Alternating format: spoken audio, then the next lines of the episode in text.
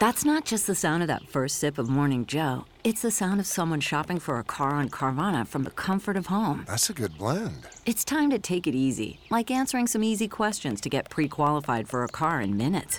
Talk about starting the morning right. Just like customizing your terms so your car fits your budget. Mm-mm-mm. Visit Carvana.com or download the app to experience car shopping the way it should be convenient, comfortable. Ah. You are listening to the Next Best Picture podcast, and this is our review of The Ballad of Buster Scruggs. Well, folks, things have a way of escalating out here in the West. You think the boy's telling the story? Well, we'll just have to see. You know the story. There are two kinds of people lucky and unlucky, hale and frail, upright and sinning. No, dead or alive. I'd appreciate it if you'd deposit your weapon in the receptacle by the swinging doors. And if and I don't. What are you doing, Israel? Walking backwards. Don't do that. Why not? Because you ain't no outlaw. We're in for a fight. What is your business? Well, I like to say that we're harvesters of souls. I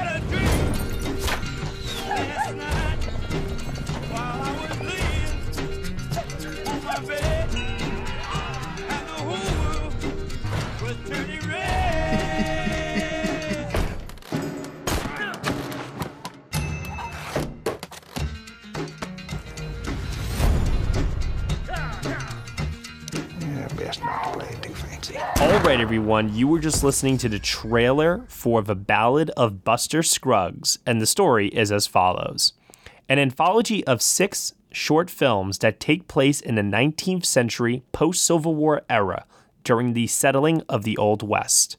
The film is starring James Franco, Brendan Gleeson, Zoe Kazan, Liam Neeson, Tim Blake Nelson, and Tom Waits. It is written and directed by Joel Coen and Ethan Coen, the Coen brothers. Joining me for this review, I have Beatrice Loayza, Hey everyone. Cody Dericks, Hi. and returning to the Next Best Picture podcast, Deanne Knighton. Happy Thanksgiving, everyone. Happy Thanksgiving, everyone. Nothing like a good, wholesome family gathering of Coen brothers, right? I meant to say howdy. I'm sorry. Aw. Oh, good. Yeah. You know, it- it's one of those things where I, I, I kind of said to myself, what am I going to show my family over the Thanksgiving holiday? I could pop on Netflix and show them the Ballad of Buster Scruggs or Crazy Rich Asians. What am I going to do here?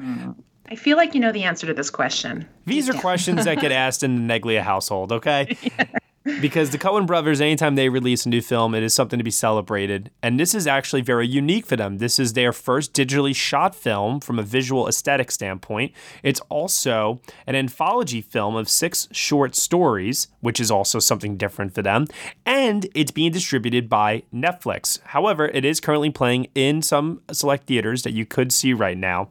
So, there's a lot of firsts here for them. One thing that's not a first is the fact that they are coming back to the Western genre again, something they previously explored in True Grit, and to another extent in No Country for Old Men. So, with that said, the Ballad of Buster Scruggs, what we're going to do for this review is we're going to break it down each of the six stories individually. We'll talk about them one at a time. And then maybe if we want to talk about any unifying themes or stuff, we'll save that for the very end. But let's actually start off with chapter one The Ballad of Buster Scruggs. Why don't we start off actually with Deanne? Sure. Um, okay, so I ranked all of these. This was actually the one that I personally happened to like the least when I was watching it. But I will say that as um, kind of all of these stories started to weave together, in retrospect, I actually appreciated it a lot more as I went along. But when I was first watching it, I mean, obviously it's kind of the most absurd in tone, but it's also you know the irony is not lost around the whole geometry but also just like a stone cold killer. Um oh wait spoilers? Are we spoiling? We're yeah why not? People will probably watch kind this of on a hard one netflix. not to. Yeah. it's readily accessible people. So he dies Yeah, he does. He he he gets his wings. um, and uh, but I I thought it was an interesting way to sort of set the stage for the rest of the stories around this uh, wild wild west world. It's like uh, eye for an eye. It's the perfect place to sort of stage this morality mortality tale that it kind of tells. And so I thought this was a good opener, but not my favorite of the show. Okay, all right. Beatrice, what about you? Yeah, when I first saw it, I I loved it. It was so absurd and, and surreal. Um, and right after I ended the whole thing, I thought it was up there for me. But now, I guess two, three days removed after watching it, it's kind of sunk to like the the middling range for me.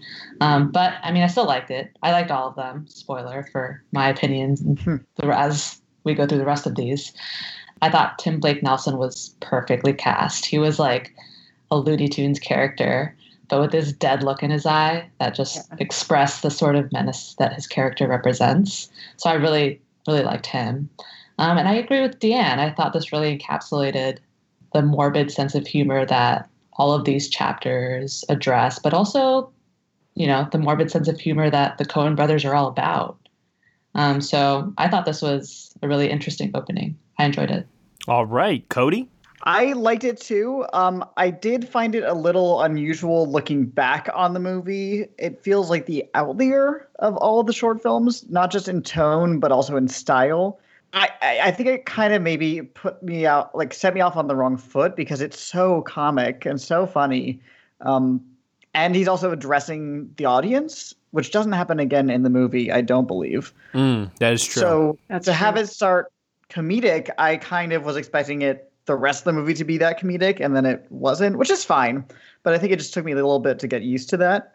That being said, when he does shoot or cause the uh, the gambler to sort of shoot himself, and everybody's singing and dancing, and it's really funny. But his brother or his compatriot to some degree is genuinely upset. I feel like that maybe was a little bit of a hint as to what the rest of the movie would be like, not just um, in terms of people taking death seriously, but also death is everywhere in the West. And I really think that's kind of the unifying theme of the movie. I am 100% with you there, Cody. I think that the comedic tones of this opening is supposed to kind of lure you into a false sense of security about what kind of a movie this is going to be. And yes, I was completely perplexed by it as well. I'm like, oh, we're breaking the fourth wall. Oh, there's a lot more songs in this than I thought there was going to be. Hey, Tim Blake Nelson is singing for the first time since Oh Brother Wherefore Art Thou. This is so much fun. And like, there's a lot of other little moments in here too, like when he shoots off the guy's fingers or when he uh he like taps himself on the chest and you see like the puff of smoke and like the image of him like uh, or dust rather. But there's like these really really really funny comedic moments that tim blake nelson sells very well. And then shockingly he gets shot. And what what that does to the audience is it serves as a reminder to say hold up now. You may like this character a lot but these are only going to be about 15 20 minutes long and they're over and that's it. Now, maybe there's a lesson to be learned in each one individually, but I'm with you there, Cody. I think the unifying message of all the stories, and I'll keep coming back to this as we go along, is that death is completely random. And especially during this time, and for anyone here that watches Westworld, I mean, that's like the whole MO of the show to a certain degree of why people would want to, you know, come back to the Old West uh, because it was just such a wild time. It really, really lives up to its title of being the Wild West. So, this idea that you can't be top dog forever, like he says, and you know, then they have that really, really great moment where he does get his wings and, like a cartoonish angel, he starts to fly away into the sky as he sings another song. It's both poetic, but silly and self-referential in that Coen Brothers sort of way that just does add a layer of brilliance to it. So then, as we transition then to near Algodones. I know for a lot of people, like James Franco's not everyone's favorite person right now at the moment, so I know that there's like kind of a sour spot there for a few folks right away from the very get go that we're following this character. Um, but I will actually start us off by saying that I, I think that Stephen Root, who is this eccentric bank teller uh, opposite James Franco, uh, steals the show here in this story. Uh, Beatrice, what did you think of Near Algodones? Well, I think the moment when what is the actor's name? Stephen Root. Yeah. I didn't even realize when when he comes out and he ends up being not what James Franco expected Yeah. was a highlight for the entire the entire film. For Oh, me. it's it was so great. hilarious and absurd. So that was definitely a favorite moment. But in general, um, not my favorite. However, I thought that visually it was the most beautiful for me of, of Oh. all of them. Okay. I thought it was shot really beautifully. Those scenes where you see him hung from the horse as the horse is Mhm. like slowly grazing away from the distance. Yeah. I thought that was was really beautiful. Yeah, those wides are definitely uh, very, very uh, captivating to see, especially because um, you know there, there's so much empty space around them. Uh, they're truly in a isolated desert area where there's no mountains or anything like that. It's just the image of him on the horse with uh, hanging from that one lonely tree. It, it's strikingly well shot. Then there's the arrow through the neck that I have to tell you. Um, I at home I was a little bit worried about how this would look visually, but that scene totally caught my attention, and it, that whole you know that whole fight around him that was pretty incredible. Yeah, uh, it's actually I think um, I remember hearing this out of Venice when the film premiered, and I was paying attention to the movie to watch out for stuff like this. But uh, somebody commented that this might be the most brutal and violent Coen Brothers film we have had, more so than even No Country for Old Men. And uh, yeah, a scene like that. Where I'm watching guys get hacked to death and arrows going through necks and stuff, and I was like, A guy got scalped. Yeah. Th- yeah. like all right, this is living up to the reputation here. now, I mean, there is still comedic elements though um, that do I think carry over still from the first story, like that moment with the arrow through the neck, um, like you said there, uh, Deanne. Uh, that guy breaks the arrow, and you think to yourself, "Oh, he's back in the fight." Nope, and never arrow through the neck. Yeah.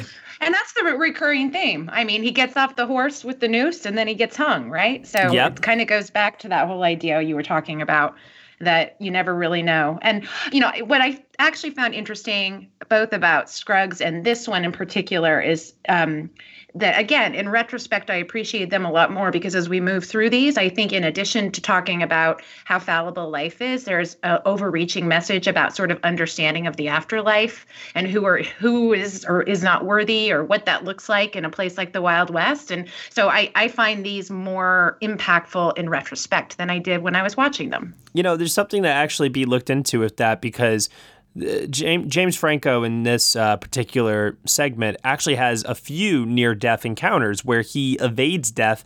And you're almost left to ask yourself is it divine intervention? Is it something else? What is it? And the movie doesn't give you any answers. It, it, it I don't know if I listen, I don't like boiling things down to just luck, you know, sometimes, but maybe that's really all that it is. Maybe it is all just luck in the end. Cody, what do you think? This was probably my least favorite segment. I think it's definitely the most unengaging and the shortest Yes. too, right? Isn't it the shortest? It Felt very short. Yeah. The the, the next one also felt kind of short. Uh, I liked the cinematography, like you said. Um, I don't remember who said that. Somebody said that. Bruno Del Delbonnel. Yeah, exactly. I I saw this in theaters actually because I wanted to kind of see the Coen Brothers on the big screen. I guess was your theater full or was it empty? it was packed. Oh, was that's shocked. awesome. I was I was we we kind of got there kind of late, and I was not worried. We had to like search for a seat. It was packed, and it was busier than my screening of Widows a few days before, which was a little bit Oh, surprising, disheartening. Um, I was I was sure we'd be the only ones in the theater, but that was nice to see that people still go see movies that they could watch at home ostensibly for free Mhm. on the big screen. Yeah. which is very encouraging. Um, but I agree. This one, this one, and the Tom Waits Gold Valley segments were, I think, the most gorgeous cinematography. Mm. And I, I liked that this kind of also kept the comedic tone of the first one, but it was a little darker. It was more brutal. It was again kind of easing you into the rest, the tone of what the rest of the movie is going to be saying. Yeah. Anyone else? Any final thoughts on this one before I move to number three? Ugh, number three. Good lord. Let's just get into it. so so then we switch gears. Um, we go from brutal and amusing to a very somber, very quiet, and very slowly paced uh, story called Meal Ticket uh, that follows Liam Neeson as a poor traveling carny whose quote unquote meal ticket is this actor, uh, Harry Melling. Uh, that's the actor who plays him. And he has no arms, no legs, and they're going from town to town performing various great works of writing for um, the local common folk. And it, it, let me tell you, if this went on any longer, I think I might have been depressed beyond belief because this is by far, for me, um, I would say actually it's my least favorite, mostly because of A, it, it is definitely very slow, and B, it, it, it depressed the hell out of me um, by the end of it. Like all the humor was just gone. Yeah. And so I didn't realize that that uh, is Dudley from Harry Potter. I had to look him up. I, I was like, oh my God, I know this guy. I had the same Um, but reaction. so, yeah, that that totally surprised me. Um, I, you know, maybe I'm a little bit sicker in the head or something, Matt, because I actually liked this one because it resonated with me the most. Um, it wasn't my very favorite, but it was up there for me, and it is the one that I will say afterward that kind of stuck in my head. It's a very, very sad um, portrayal of ex like exploiting for profit and discarding art for quick buck. I mean, it, it just goes to this whole other place. Yeah, no, you're you're right about that. You definitely are. I, I think that this is just one of those things where because the Ballad of Buster Scruggs as a movie is a roller coaster of emotions and feeling, uh, this was just where I, I maybe just because upon first viewing. And after the tone that was established with the first two stories, I wasn't expecting it to take such a sharp turn like this, where I, I, I was waiting to laugh again. And I think I could just feel when I saw this that the air in the room just got totally sucked out until we got to the next story. You know what I mean? Yeah. Totally. Yeah, it was it's as dreary as you can get. I mean, Yeah, there was this sense of dread when you see Liam Neeson dropping the rock into the river Oh my and God. realizing what exactly was meant by that. Oh, it was devastating. Yeah, that took me a second to realize exactly what was going on, but then it just kind of hit me like a ton of bricks. It Oh, I, I, I knew as soon as he got the chicken. I just knew it was just a matter of time because. what's very what's also very interesting is that uh, they don't really convey that relationship through words. It's all conveyed through action yep. between the two do two you think characters. they're related? I was going to ask you guys. I, I couldn't quite figure out if I thought they were related or not. I ended I up thinking don't- that they weren't. think so because he has an Irish accent, Liam Neeson, I believe, and the actor is a British one. And you can true. hear when he's passing the hat around at one point, he's mumbling something about "found on the streets of London" or something to that effect. Oh, I missed that. Okay, got it. Mm.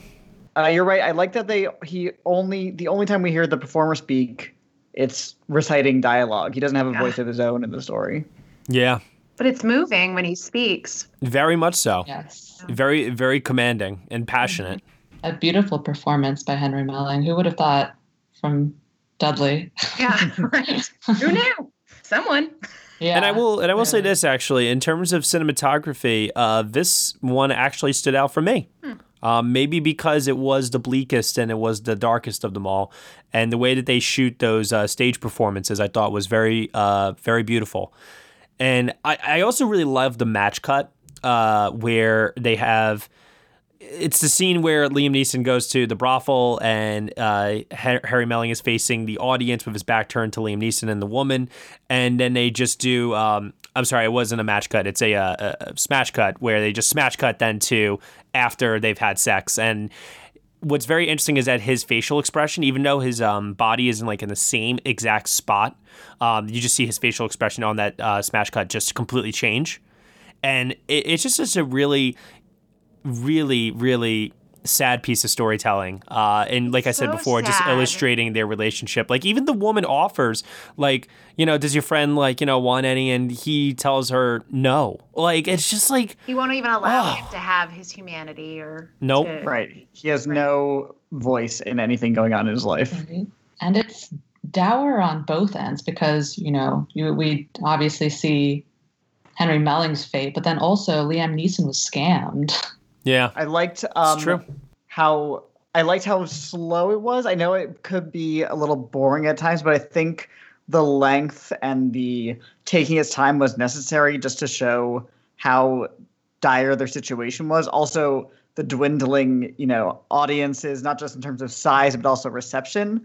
To see that kind of really puts you in Liam Neeson's headspace, even though he does is awful. Also, it was really I'm as an actor seeing like empty houses was really kind of really made me upset. So now we move over to the halfway point of uh, the Ballad of Buster Scruggs with All Gold Canyon starring Tom Waits. And I will say that this is my favorite story of the six, personally. Um, Deanne, what about you? It's my second favorite. I loved it. This this obviously was such a nice palate cleanser after we were watching Meal Ticket, even though it had its own, um, you know, obviously stress to it. I loved the simplicity of just watching him pan for the gold and talk to himself. I have I have no idea why, but I loved it. I thought Tom Waits was so commanding, and um, obviously I loved the beginning and the closing shot with you know kind of the wildlife in this beautiful space, and then kind of them recovering their spot after man left. I I thought it was beautiful. You know, I, I learned uh, later on that this was actually all shot on location. Oh wow!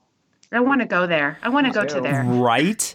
Yeah. Right? It's like the clouds of heaven just open up and just a ray of sunshine just like lands on this valley and it's like the most beautiful thing you've ever seen. It's like too perfect to be true. But no, it ta- it actually exists uh, in uh, Telluride actually. So Oh wow. Yeah. Y'all need to come west. It's a beautiful place. So not only does it feature what was for me my favorite cinematography of the film uh, by Bruno Delbonnel because of those uh, wide shots, but it also features uh, one of my favorite lines of 2018, one of my favorite line readings of 2018, and that is when Tom Waits says the following line. It didn't hit anything important. I loved it. That, That's what you were gonna say. I that is the funniest laugh out loud moment I think I've had at a movie theater all year. You're just so happy for him. Oh my god, I was cheering. Are you kidding me? Oh, it was so incredible. oh man. But yeah, uh, what about you, Beatrice? What'd you think of All Gold Canyon? I also like this one. Uh, like Deanne, it's my second favorite one um, because you know so much of what Buster Scruggs as a whole establishes is the inevitability of death, and each of them confront it in a like morbid or depressing way. But All Gold Canyon does address these issues, but it takes a completely a different approach, which is so refreshing, especially after the the the, the three chapters prior to this one. Uh, I I thought it was a breath of fresh air, and I agree. The cinematography was is also up there for me. Cody? I loved this one. I think it touched on a theme that was maybe singular to this story, if not strongest in this story, which was man's kind of corruption and destruction of nature, especially in the Wild West. Oh wow. Yeah. There's the, the every chapter starts with um, a painting that shows a moment because there, there's the framing device of the book, which is like what we're reading essentially. And every chapter starts with a painting of a moment in the upcoming story. And the one in this is when he climbs the tree to steal those owl eggs. And the caption underneath says something, something to the effect of he looked out and saw neither man nor man's, um, man's, what's the word? Creation? Something like that. Yeah, man's influence. Mm. And to watch the valley go from this beautiful, pristine, actually, like you said, heaven on earth place to this place pockmarked with, you know, man's greed and violence was really kind of upsetting. But still, nature, you know, moves on and finds a way essentially and i love Yeah. that about it Th- th- once again, there is a uh, poetic, lyrical quality to actually the way you just described that uh, that setup there that um, I think resonates very strongly uh, with people for different reasons. You know, one of the things that I think as we get to the end here is that um, if you don't like one story in the Ballad of Buster Scruggs, there probably is another story that will speak to you much more. And I find it very hard to believe that somebody could watch this and actually hate the entire thing that doesn't like kind of compute for me because I, I definitely feel that there's enough variety provided with these stories and enough um, poetry in the way that the beauty is conveyed uh, both through dialogue and on screen and through the humanity shown in the performances that there's got to be something to appreciate here for everyone right? You know and i think that uh, we all maybe are in agreement it's my second favorite but i have a feeling for some of you it's your favorite. The girl who got rattled is probably the highlight of the ballad of buster scruggs. Maybe maybe not Yeah, it was my favorite. Ah, okay. we have a winner. what about you, Deanne? Uh, where does it rank Not for my you? favorite. Not your favorite. So okay. Let, let Beatrice go. Well, okay. Wait, and Cody? Uh, I it, it wasn't my favorite when I watched it, but it's the one that sat with me the longest afterwards. Yeah, I I have to agree with that um, as well. Uh, the girl who got rattled to me stayed with me, I think, the longest, maybe other than Meal Ticket, which ironically is my least favorite. But the girl who got rattled is my second favorite of um, all of the stories here. And why don't we, yeah, why don't we start with you, Beatrice? Uh, tell us why why is the girl who got rattled your favorite? Well, on the one hand, it did benefit, I think, from being the longest one uh, of the Oh, six. yeah. And so it it felt the most like a mini movie as opposed to like a short or a chapter of something. Um, and through the narrative, I mean, you learn so much about Zoe Kazan's character, um, exactly the sort of person she has become because of her relationship with her brother, who sort of talks down to her, determines everything that she's going to do in her life, and then once her brother dies, she sort of really has to confront her own independence, and it's set against the backdrop of just the unknowability of the West, uh, which I found really beautiful. And then there's that, uh, I thought, really captivating love story that is developed between her and um, Billy Knapp. who's that actor? Yeah, I, I Bill Heck. was Bill Heck? unfamiliar Bill Heck. with him, and I thought he was really great. Yeah, he was great. Um, great. What what a polite gunslinger. you don't get you don't get many of those. Like, wow. Listen, I'm in. Yeah, exactly. Where's that guy? That's exactly what I thought. I was like, man, what a way to propose to someone you don't know. Yeah. Yeah, I don't know. Obviously, you know, we, we all know what happens. She she shoots herself at when she's really confronted with the anxiety of the unknown as represented by the Indians and, you know, the whole dream of of living a happy married life with with this cowboy goes to shit and it's super depressing. Mm-hmm. I think that's really well said, though, because I have to tell you, I didn't have nearly as many eloquent words written down, but the word I had was compliant. And that just speaks to everything you just said, just in terms of kind of who she was at her core and what kind of led to her undoing in the end as well, kind of not being able to think for herself. Oh. Right. Right, because the moment she's literally rattled, she R- right. goes into the furthest extreme reaction you possibly can. And it, unfortunately, it's the most tragic of all. And to to your point, it's not even something that comes of her own doing, but because it's something that Mr. Arthur uh, actually he suggests to her and says, "This is what you need to do should something happen to me." And I, I mean, let me tell you, as an audience member watching that scene where he does get uh, hit by the Indian, we're all thinking she's going to save him. Right. Yes. Yep, exactly. And That's a good it point. just took.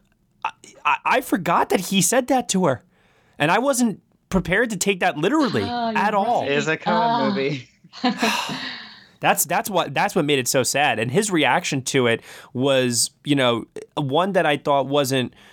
It was very believable, but what hurt him more, and the perfect moment where this story chooses to end off, end off on, is with that line where it says, "Mr. Arthur did not know how he would tell Billy Knapp." No. Oh, that final shot of like big. him in the distance walking uh, towards him, I- I'm just like, holy shit! And what What makes makes that the searchers? yeah. And wh- what makes it resonate so strongly is that we never do get that scene. So we never get to visualize it. So your mind is left to do the worst visualization of how that news will get told to him. And it's just- Right. Oh, it's so heartbreaking. Yeah, this was definitely the best kind of depiction of human connection, though. And I think it was put right in the story where it was meant to be to kind of show, you know, every, a lot of these other relationships are very inauthentic. And I think this has the most kind of real touch to it. Mhm. I agree. I mean, uh, also you have a, a dog, which always humanizes Oh, things. well. President Pierce. Oh, President. Saboteur. It's oh my. God. I know. Ah. Those damn prairie dogs. I swear, if I get a dog one day, I'm definitely naming it President Oh, yeah. Pierce. It's a, That's a that's an amazing name. uh, I just to touch back on the human connection, the romance between those two characters is what makes it even more tragic. And I thought it was, I mean, they're so cute together. they're such a nice couple. It's just nice to watch nice things happen to nice people, especially in a movie that has not had that much as of yet. Besides, you know, a man, a bullet not hitting a man's liver is, you know, the only reprieve in this right. movie so far. Yeah, so to watch them sitting- establish that connection, it really just makes the end more tragic because they could have easily had her just, you know, her brother died and she doesn't know how she's going to pay this guy and she's nervous about this husband coming up. So if she shot herself, it would kind of seem like, yeah, it's awful, but like her life wasn't looking too great. So the fact that she had this prospect, this positive moment in her life, and she still did that makes it even more tragic. Mm-hmm. Ugh. Did anybody else get Oregon Trail vibes in the opening oh, yeah. of Oh my? God, that game. I was like, I was like, yo, when her brother died of disease, I'm like, yo, uh, am I about to see Oregon Trail the movie? like, I God, I know, but those shots were beautiful, and I did read just you know that they did like you were saying that was all on set, and they had real oxen and the whole deal. That was pretty That's amazing. Crazy. Yeah, yeah, very much so. these guys do it right. Hey, they're Coen brothers. They don't fuck around. We're. And now we come to the final story, one which I have to say, upon first viewing, I was um, left a little perplexed at first. I didn't quite understand it. Upon a second viewing, though, um, I watched it again, actually, this time on Netflix. Um, the Mortal Remains, for me, uh, is kind of a culmination of the themes of the movie. And uh, while you can make the argument that the girl that got rattled maybe has, say, the most impactful ending, or one of the other stories has, you know, better character, or or whatever it might be. Um, the Mortal Remains, I think, is the one story that embodies uh, the overall theme of the movie, and that is the unknown uncertainty of death and what it all means for for all of us despite our backgrounds despite our characteristics who we might be what we've done in this life. It doesn't matter. It's coming for us all and we don't actually know a damn thing about it. So with that said um, i want to pass it off actually first to beatrice. What did you think of the final story the mortal remains? Yeah, I, I feel like I'm still thinking through it. Um, this was this was one that initially didn't affect me um, as much as the other ones did, um, but it's still it's so haunting, and it, to me it, it feels so much like I don't know a scene out of a horror movie, which kind of makes it feel different than the rest of them. And in particular, I thought it was a really good showcase of of how easily the Coens can flesh out characters with really simple tools, and in this case, just a single stagecoach ride. And it's really fascinating how intriguing these people are with just like, or how intrigued I was at the moment by just watching these people talk to each other and how much I was able to learn. Um, but I, I think I'm still sitting on it. okay all right Yeah. cody I really liked this one. Coming out of the movie, this was my favorite one. Um, I have a, Wow. uh, penchant for horror my movies. favorite, too. So It's my favorite, the- too, Cody. Oh, thank Wow. you. Thank you. oh wow! i haven't heard many people say that about this one so that's that's great to hear This might have it might not be my favorite anymore, but that was my immediate reaction was this is my favorite one. The tone of it was perfect. It mm-hmm. was spooky but perplexing and you wanted to know more about it. This one was the one I wish it was a little longer actually. I know it'd be kind of having your cake and eating it too, but I kind of wish they we saw them go into the hotel, you know, the afterlife hotel as it is. Um, and I really like how this ties into the theme of death comes for everybody. It's the great equalizer because there's these three people in the coach who were to assume, I imagine, that they're dead, and the two bounty hunters are reapers because they even call themselves reapers. yep So to have one woman who's led this, you know, sinless life, she believes, and then a man who's led a very sinful life, and then a man who's led a very solitary, strange life, and they're all going to the same place. I mm-hmm. loved that. See? I agree. I'm totally with you. This, you know what? I have to tell you what I love the most, and this is going to sound so weird, but the ending to this reminded me of what it used to be like to sit in English class and read, read a book and be able to talk about like what I loved. I had the same reaction. from I that had book. the same reaction. and it put it took me to this nostalgic place that I loved. And so and, and and it was just the themes all coming together. And you said it exactly. You said it better than I would. I mean, I, I wrote down, you know, you have the Christian and the scan the scandal and the guy who doesn't believe in love. You said it all way more eloquently.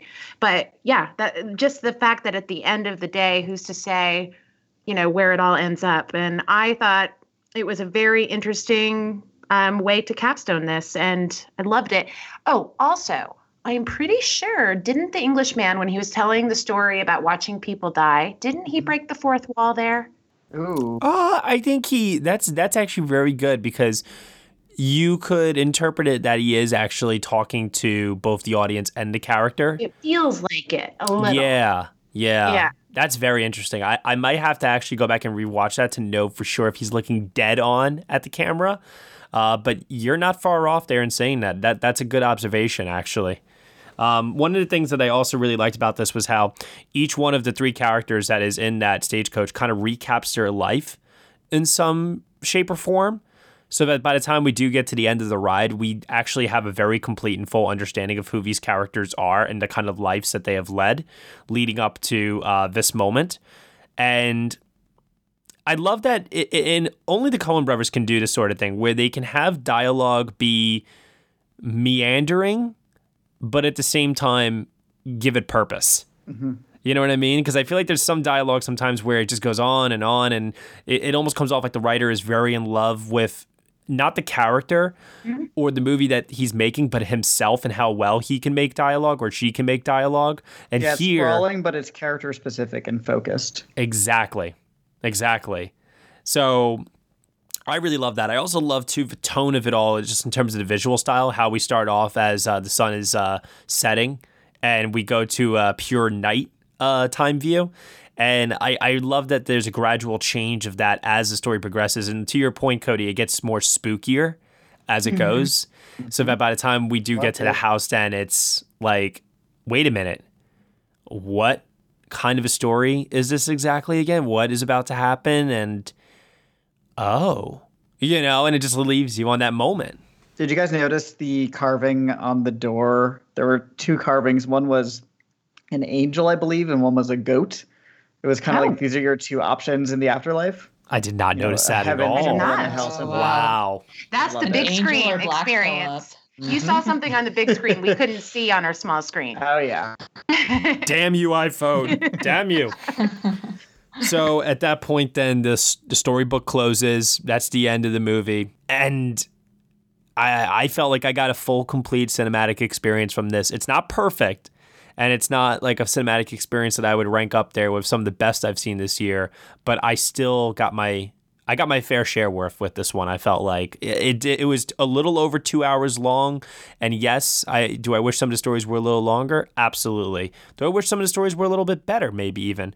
Absolutely. But taken as a whole, this very, very much worked for me. And it is because of the thorough line of the uncertainty of death and also the uncertainty of what awaits us beyond death that weaves its way through all six stories that I felt like held this whole entire thing together. Agreed. Yeah.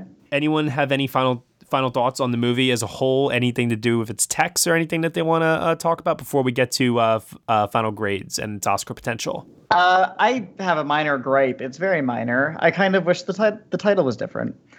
I think it sets it up as something it's not. I wish it was called The Ballad of Buster Scruggs and Other Stories or something like that, which I think is what the actual book in the movie lists it as. But it kind of gives this false impression that it's all going to be either centered around or reflective of the tone of the first one, which was another issue I had with it. It's minor and it doesn't really matter, but I would have changed the title. I have to agree with you on this, and I also think too that there was also probably some dilemmas at Netflix over how to market this film because I remember that first trailer coming out and a lot of people being like, "I don't understand what this movie is about." Yeah. And I we know from the trailer that we have a character who announces himself as Buster, Buster Scruggs. But is he the main character? Like, what's the story?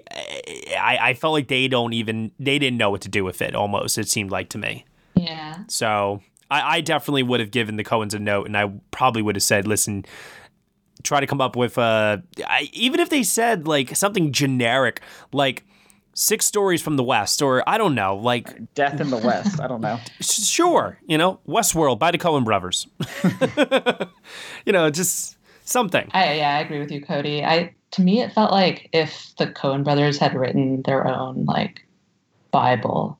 Like it felt just like the Old Testament, but like inflected with like the weirdness and and and you know the morbid humor of the Coens. I love that. I love that. Oh my God, this Yeah. idea it. this is their Bible? That's amazing. urgent Very interesting. Yeah. Well, they've been working on it for like 20 years, so I don't know that you're that far off, honestly. Wow. That's really cool. I love that. Um, I do want to give a shout out to uh, some of the text in this movie, and I think yeah, you know, what, actually, I'll, I'll save that for our Oscar potential talk. Actually, why don't we get to grades here? Uh, Cody, let's start off with you. What grade would you give the movie, The Ballad of Buster Scruggs? And if you have this prepared, how would you rank the six stories? Okay. So I initially gave it a six, but it is the rare movie that has grown on me and not depleted in quality in my head. So I'm bumping it up to a seven, which seems low, but also you have to agree with the Coen brothers on a curve because they're just masters at what they do. True. Even their worst movie, like I don't know, Intolerable Cruelty, still has you know qualities and care and attention in the filmmaking. Ranking of the segments, I think now I got to go one, the guy that got rattled, two, the mortal remains, three, um, all gold canyon. So all three of my favorites were at the latter end, which was kind of a nice build up.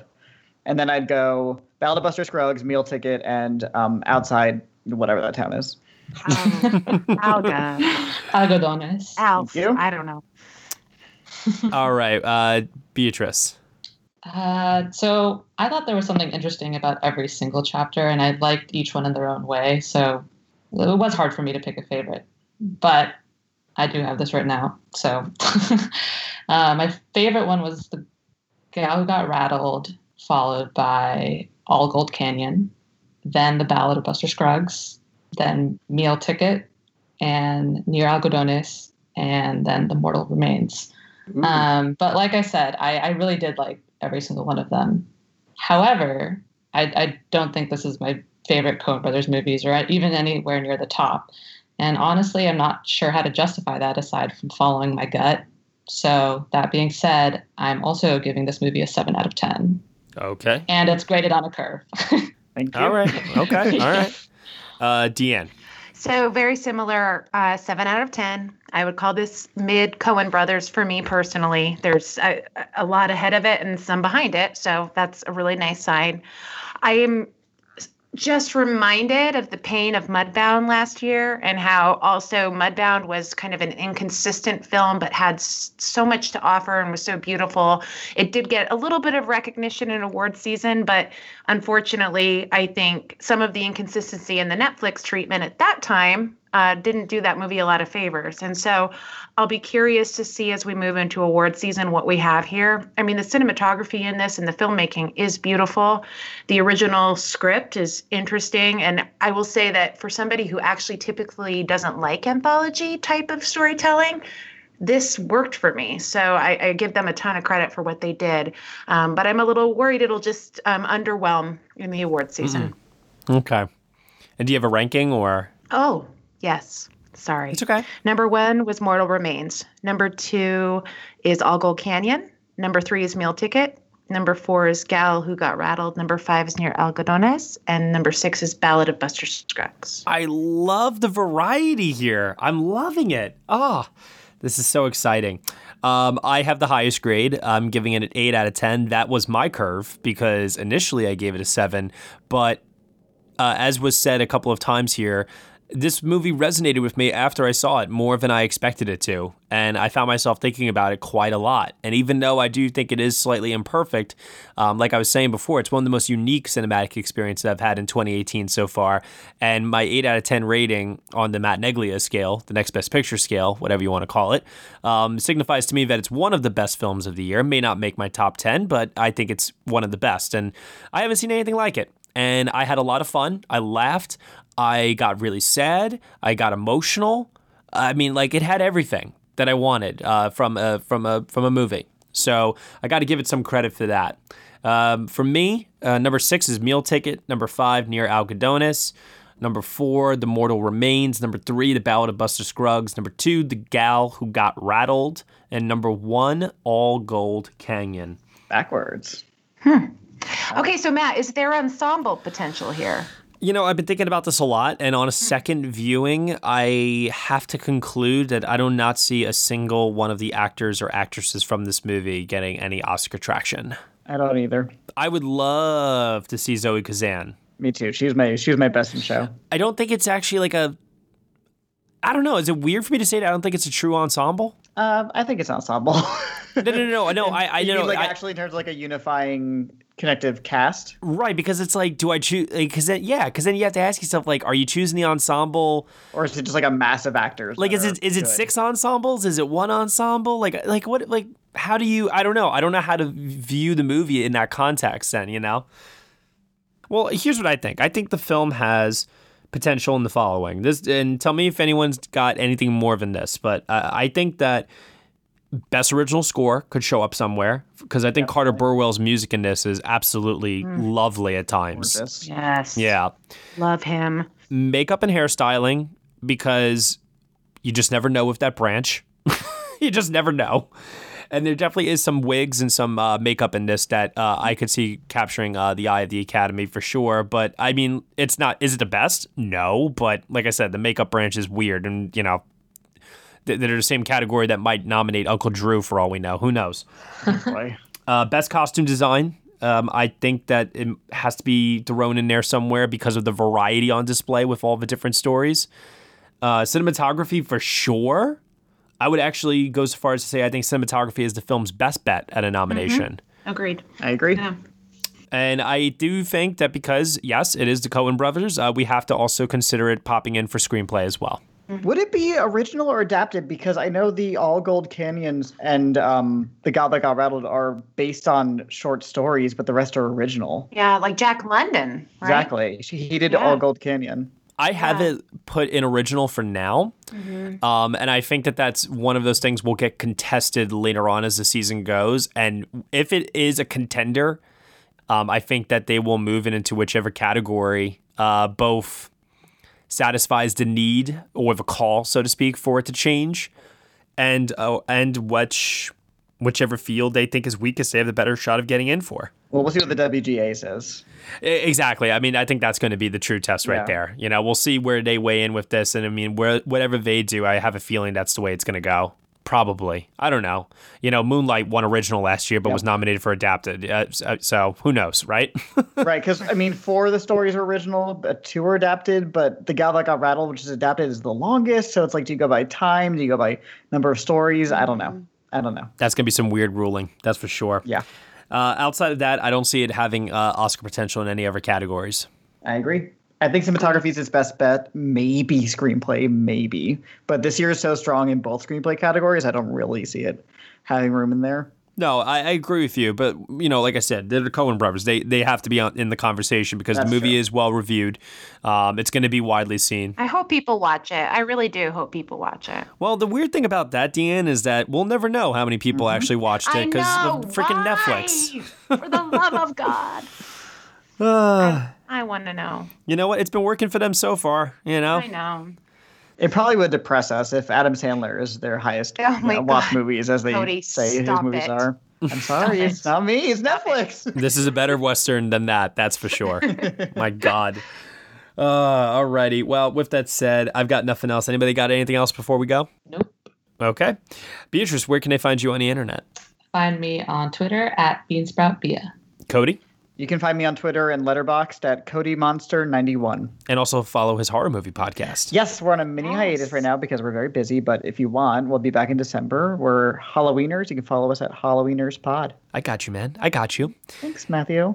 Deanne? Um, this is Deanne at Tweedle TweedleDD33. That's D E E D E E 33. So happy to have you back, Deanne. It was a pleasure. Thank you for having me. Absolutely, as always. Your family. Are you kidding me? and you can find me at Next Best Picture. Thank you so much, everyone, for listening to our review of The Ballad of Buster Scruggs here on the Next Best Picture podcast. You can subscribe to us on iTunes, SoundCloud, Google Play, Stitcher, TuneIn Player FM, Acast, Castbox, and now newly on Spotify. Be sure to leave us a review on Apple Podcasts. Let us know what you think of the show. We appreciate your thoughts and any comments that you can leave us there. And if you're feeling generous, head on over to Patreon, where for $1 minimum a month, you can get some exclusive podcast content from us. Thank you so much for listening. As always, we shall see you all next time.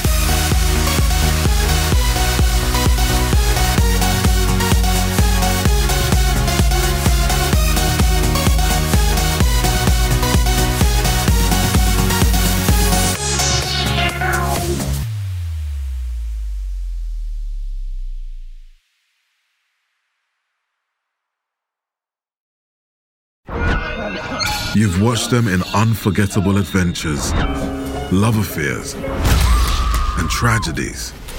Now it's time to hear their own remarkable stories. From the makers of Death of a Rock Star and Death of a Sports Star, this is Death Ready. of a Film Star. And action. Starring Heath Ledger, Marilyn Monroe, Chadwick Boseman, Robin Williams, Carrie Fisher, and Bruce Lee. Search for Death of a Film Star in your podcast app. You've seen them tell stories. Now it's time to tell theirs.